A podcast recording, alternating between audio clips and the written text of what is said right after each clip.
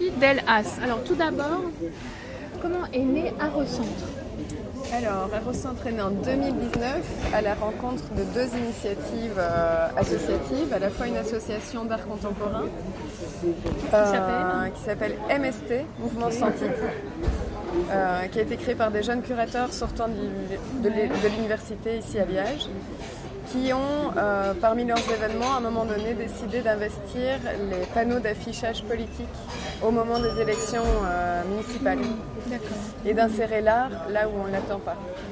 Donc il y avait déjà en germe un peu cette idée de présenter euh, des œuvres dans l'espace urbain et aussi de permettre à un public qui ne s'attend pas à voir de l'art à découvrir des jeunes artistes.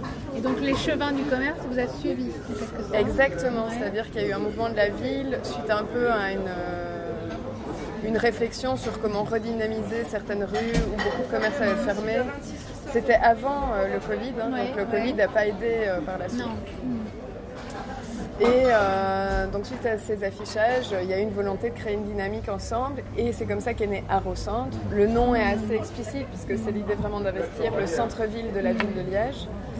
Euh, et donc par euh, une proposition qui regroupe entre 25 et 30 euh, vitrines donc, ou expos, principalement dédiées à des jeunes artistes. Et alors justement, comment se passe la sélection de ces artistes? Alors on a formé un comité artistique composé d'une dizaine de personnalités de de l'art contemporain. Pas que liégeois, donc on a aussi des commissaires qui viennent de Bruxelles, certains de Flandre, euh, ou même de la région euh, germanophone. Donc il y avait l'envie d'avoir une pluralité de regard, de ne pas être dans une voie et aussi de fonctionner euh, en confiance et de façon horizontale. Donc on n'a pas de regard sur les invitations des autres commissaires et ce qui est très étonnant c'est que on réussit à chaque fois à avoir un ensemble qui est ultra équilibré. C'est-à-dire que sans se parler entre nous des artistes qu'on a invités, on n'est jamais tombé sur une édition où il n'y avait que de la peinture. Ou, oui, euh, voilà. pluralité de médium. C'est ça qui est assez mm. beau, c'est que ça fonctionne donc, euh, de façon collégiale. Mm. On a donc Maxime Moinet qui a créé Arocentre a voulu aussi inviter des jeunes curateurs, donc euh, de, faire, de donner la voix aussi à une nouvelle génération à Liège, euh, puisque les lieux qui existent déjà sont des lieux qui sont installés depuis les années 80, donc c'est déjà une génération plus confirmée. Donc c'était aussi l'envie de donner un nouveau souffle en fait euh, à la proposition euh, culturelle liégeoise. Et donc en plus de, de, ce comité artistique qui va inviter des artistes à chaque édition, on a créé un appel à projet qui permet à tout artiste euh, qui le souhaite de proposer un projet pour une vitrine. Et alors au niveau de l'origine euh, géographique des artistes, c'est principalement des territoires limitrophes, j'imagine euh, On essaye de garder un équilibre quand même entre les artistes belges et les artistes étrangers. On a beaucoup d'artistes français qui postulent, notamment du nord de la France, autant le côté Normandie que le côté Bretagne. Et c'est aussi ça qui est assez intéressant pour nous, c'est qu'on remarque qu'on crée une communauté. Et donc en fait les artistes invités parlent autour d'eux du projet d'Arocentre. Et on a vraiment des territoires, euh, donc il y a vraiment le nord de la France. Et par exemple on a tout un groupe d'artistes qui est venu de La Haye, aux Pays-Bas. D'accord. Euh, et à chaque fois, en fait, à chaque appel à projet, on se rend compte que ça continue. Euh, on a 10% d'artistes qui viennent à chaque fois des mêmes villes qui ont déjà été présents. Euh. Et alors, est-ce qu'il y a justement une programmation autour? Comment est-ce que vous assurez la, visibilité aussi de cet événement? Euh, On a de la chance. Il y a d'autres programmations oui, c'est d'autres lieux? Bah déjà, on a la chance d'être vraiment en plein centre-ville, ce qui fait que même en, se baladant dans la ville, on est visible facilite, je pense, avec un public large, euh, cette question de faire venir des publics. On a un peu pris finalement la question à sens inverse, c'est-à-dire qu'on va vers le public. Euh, pour un public plus institutionnel ou plus professionnel, c'est plus compliqué. Euh, on, a donc un vernissage plus des visites guidées. On essaye à chaque édition d'inviter des personnes, mais on n'a pas encore développé vraiment une, ils ont une politique.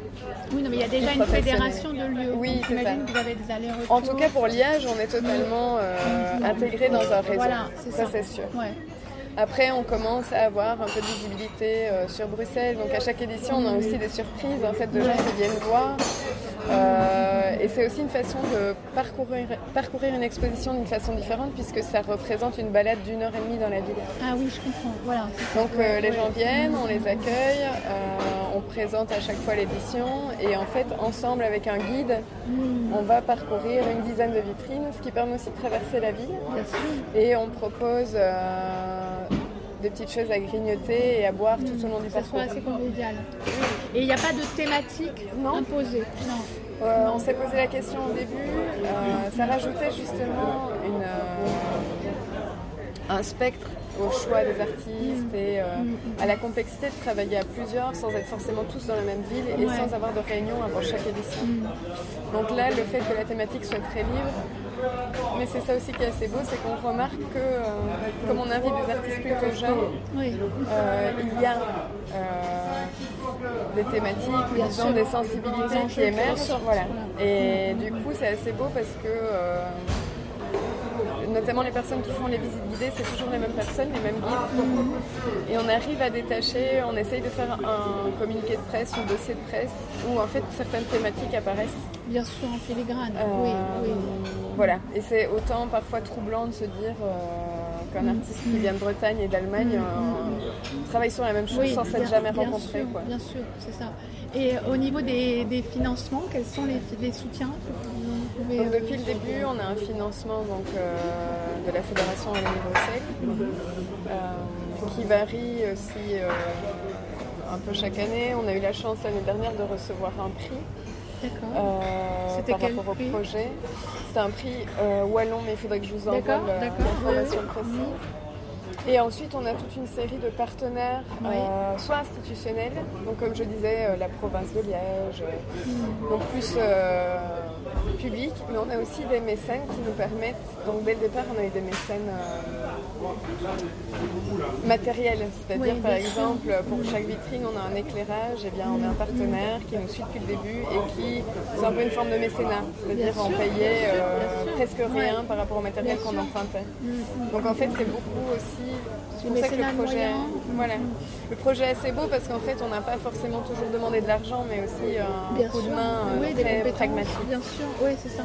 Et notamment, la province de Liège nous aide euh, à imprimer. Donc, à chaque édition, on imprime un petit fascicule qui est disponible dans des boîtes aux lettres dans la ville.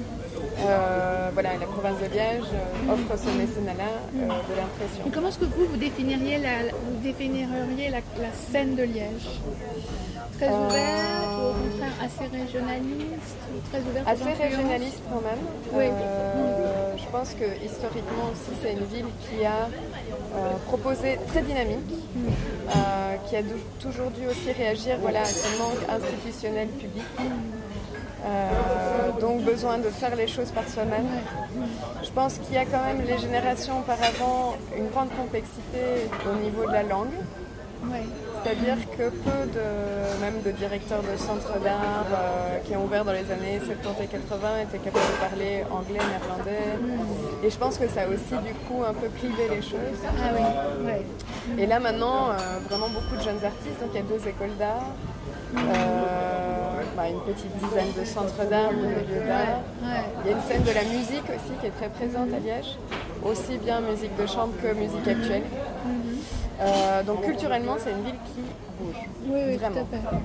Euh, et euh, avec voilà, quelques pôles, comme on parlait de la collection Yoda, qui a peut-être un ancrage plus international. les brasseurs où vous allez passer, ils ont aussi eu pas mal de oui, de renommée, de... oui, tout à fait. Et, ils ont tissé pas mal de liens, autant avec les Hauts-de-France qu'avec la Flandre aussi. Oui, ça fait partie de ces lieux qui rayonnent. Euh, donc peut-être pas, on peut pas dire sur un positionnement international, mais au moins de voisinage. Oui, c'est ça qui est important. Et Liège, il faut savoir aussi qu'on est à une demi-heure des Pays-Bas et de Maastricht. On est à côté de Aachen, d'Allemagne. Et donc il y a aussi ce réseau euh, qui continue d'exister. C'est ça. Alors il y a une édition à chaque fois, il y a un catalogue. Euh, donc ça c'est pareil, comment est-ce que vous pouvez le financer? Comment est-ce qu'il est construit? Euh, là, on a eu pour le premier. En fait, je pense que pour. Euh, donc, on en fait un chaque deux années. Et pour le premier, on a eu des soutiens aussi privés qui sont venus s'ajouter. Je pense qu'ils sont tous à la fin de l'ouvrage. Ouais, ouais. Euh, et là, pour le second, bah, pareil, on a un budget un peu plus fin. Oui, d'accord, oui, oui. Euh, voilà, donc c'est vraiment même. au projet quand même. C'est-à-dire qu'on a une base euh, stable, Mhm. mais euh, on continue en fait à avoir une démarche de recherche Ah oui, de partenaires, Oui, et oui. notamment pour les éditions. Bien sûr. Et alors, forcément, pour l'édition, ben, pour nous, c'est un peu un, Un défi à chaque fois. un défi, mais c'est aussi un cadeau qu'on fait Ouais. pour les artistes. Ouais. Parce que comme c'est beaucoup de jeunes artistes, ben, aussi, je pense d'avoir un catalogue chez eux avec Bien leur sûr, travail en sûr. pleine page. Voilà, c'est. Il y a vraiment cette idée, un peu une volonté, je pense, de créer un réseau ou une communauté. Ouais, Euh, sûr. Mm. Comme je disais, même si on n'a pas de lieu euh, attitré, comme on bouge dans la ville, on n'est pas euh, un centre d'art, mais on essaye de garder un contact fort en fait avec les artistes qu'on rencontre. Oui, bien sûr. Et euh, sinon, vous, la- l'association des, des curateurs dont vous faites partie, c'est pareil, voilà, comment est-ce que vous, vous êtes combien? Comment est-ce que vous fonctionnez? Quels sont vos champs d'action? On est entre 10 et 15. Euh, on fonctionne de façon euh, Collégiale, je suppose. oui, collégiale, mais euh, donc il y a deux temps forts. Euh, là, on a ouvert l'appel à projet pour l'année 2024. Au mois de décembre, on va avoir plusieurs réunions pour euh, décider quel artiste on retient. Donc c'est quand même un travail qui demande un peu d'investissement puisque comme on a 200 candidatures, si on veut bien faire les choses, ça prend un peu de temps. Bien sûr. Et pour cette partie-là, par exemple, en tant que euh, membre du comité artistique, on n'est pas euh, défrayé pour. Oui, je comprends. Là, c'est un peu un don de, Ouais, ouais, ouais, bien sûr. de la personne. quoi. Mm, mm, mm. Et après, on a une plénière euh, annuelle où on parle justement des projets qu'on va mener en plus, euh, aussi du budget évidemment, enfin, Ouais, voilà, d'aspects pratico-pratiques. Le catalogue notamment, donc le premier, on a réussi à le diffuser aux Pays-Bas, en France et en Allemagne. Ah ouais. Euh, donc ça c'était assez Bien, chouette aussi ouais. parce qu'on avait un budget plus conséquent. Donc là, là, en 2024 on aimerait bien quand même continuer à le diffuser mais on va devoir peut-être euh, tisser Oui. d'autres formes de partenariat oui, pour nous permettre de bouger. Mais oui, bien sûr, c'est ça. Mais l'idée c'est quand même de faire connaître euh, à la fois notre projet mais surtout les artistes. Et euh, ben, de ces rencontres, notamment, est née deux éditions d'Art au Centre en dehors de Liège. Ah, d'accord. Il y a eu euh, une occurrence à Genève, Super, en lien avec euh, la Halle du Nord, et une édition à Brest.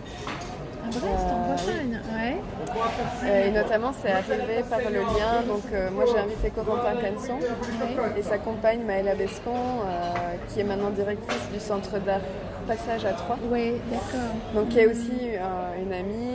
Ça, lui a vraiment plu, en fait, d'assister à centre. Et donc, elle a amené le projet à Brest, qui est sa ville natale. c'est génial. Oui, oui, c'est ça. Le projet peut aussi euh, essaimer dans d'autres lieux. Oui. euh, Et en fait, l'idée, c'est vraiment de. Parce que je pense qu'il y a beaucoup de villes quand même en dehors des grands centres où on retrouve ce problème, ce problème de, de rue vide. Bien sûr, bien Euh, sûr. Oui, oui, de plus en plus, parce que maintenant, c'est les Ouais. grandes chaînes qui dominent. C'est ça. Voilà. C'est ça. Ouais. Oui, les petits commerces ont tendance Bah à disparaître. bah. On n'a plus aussi, la, enfin, comme la- il y a le commerce en ligne aussi qui a beaucoup euh, Bien sûr, tout à fait. abîmé euh, le rapport commerçant. Et le tissu social qui est avec. Ouais, c'est très important. Le lien social est super important. Donc du coup, le, le- voilà, la forme au centre, c'est quelque chose qui pourrait se, répéter, se répéter dans plein d'endroits. Bien sûr. Oui, bah merci beaucoup.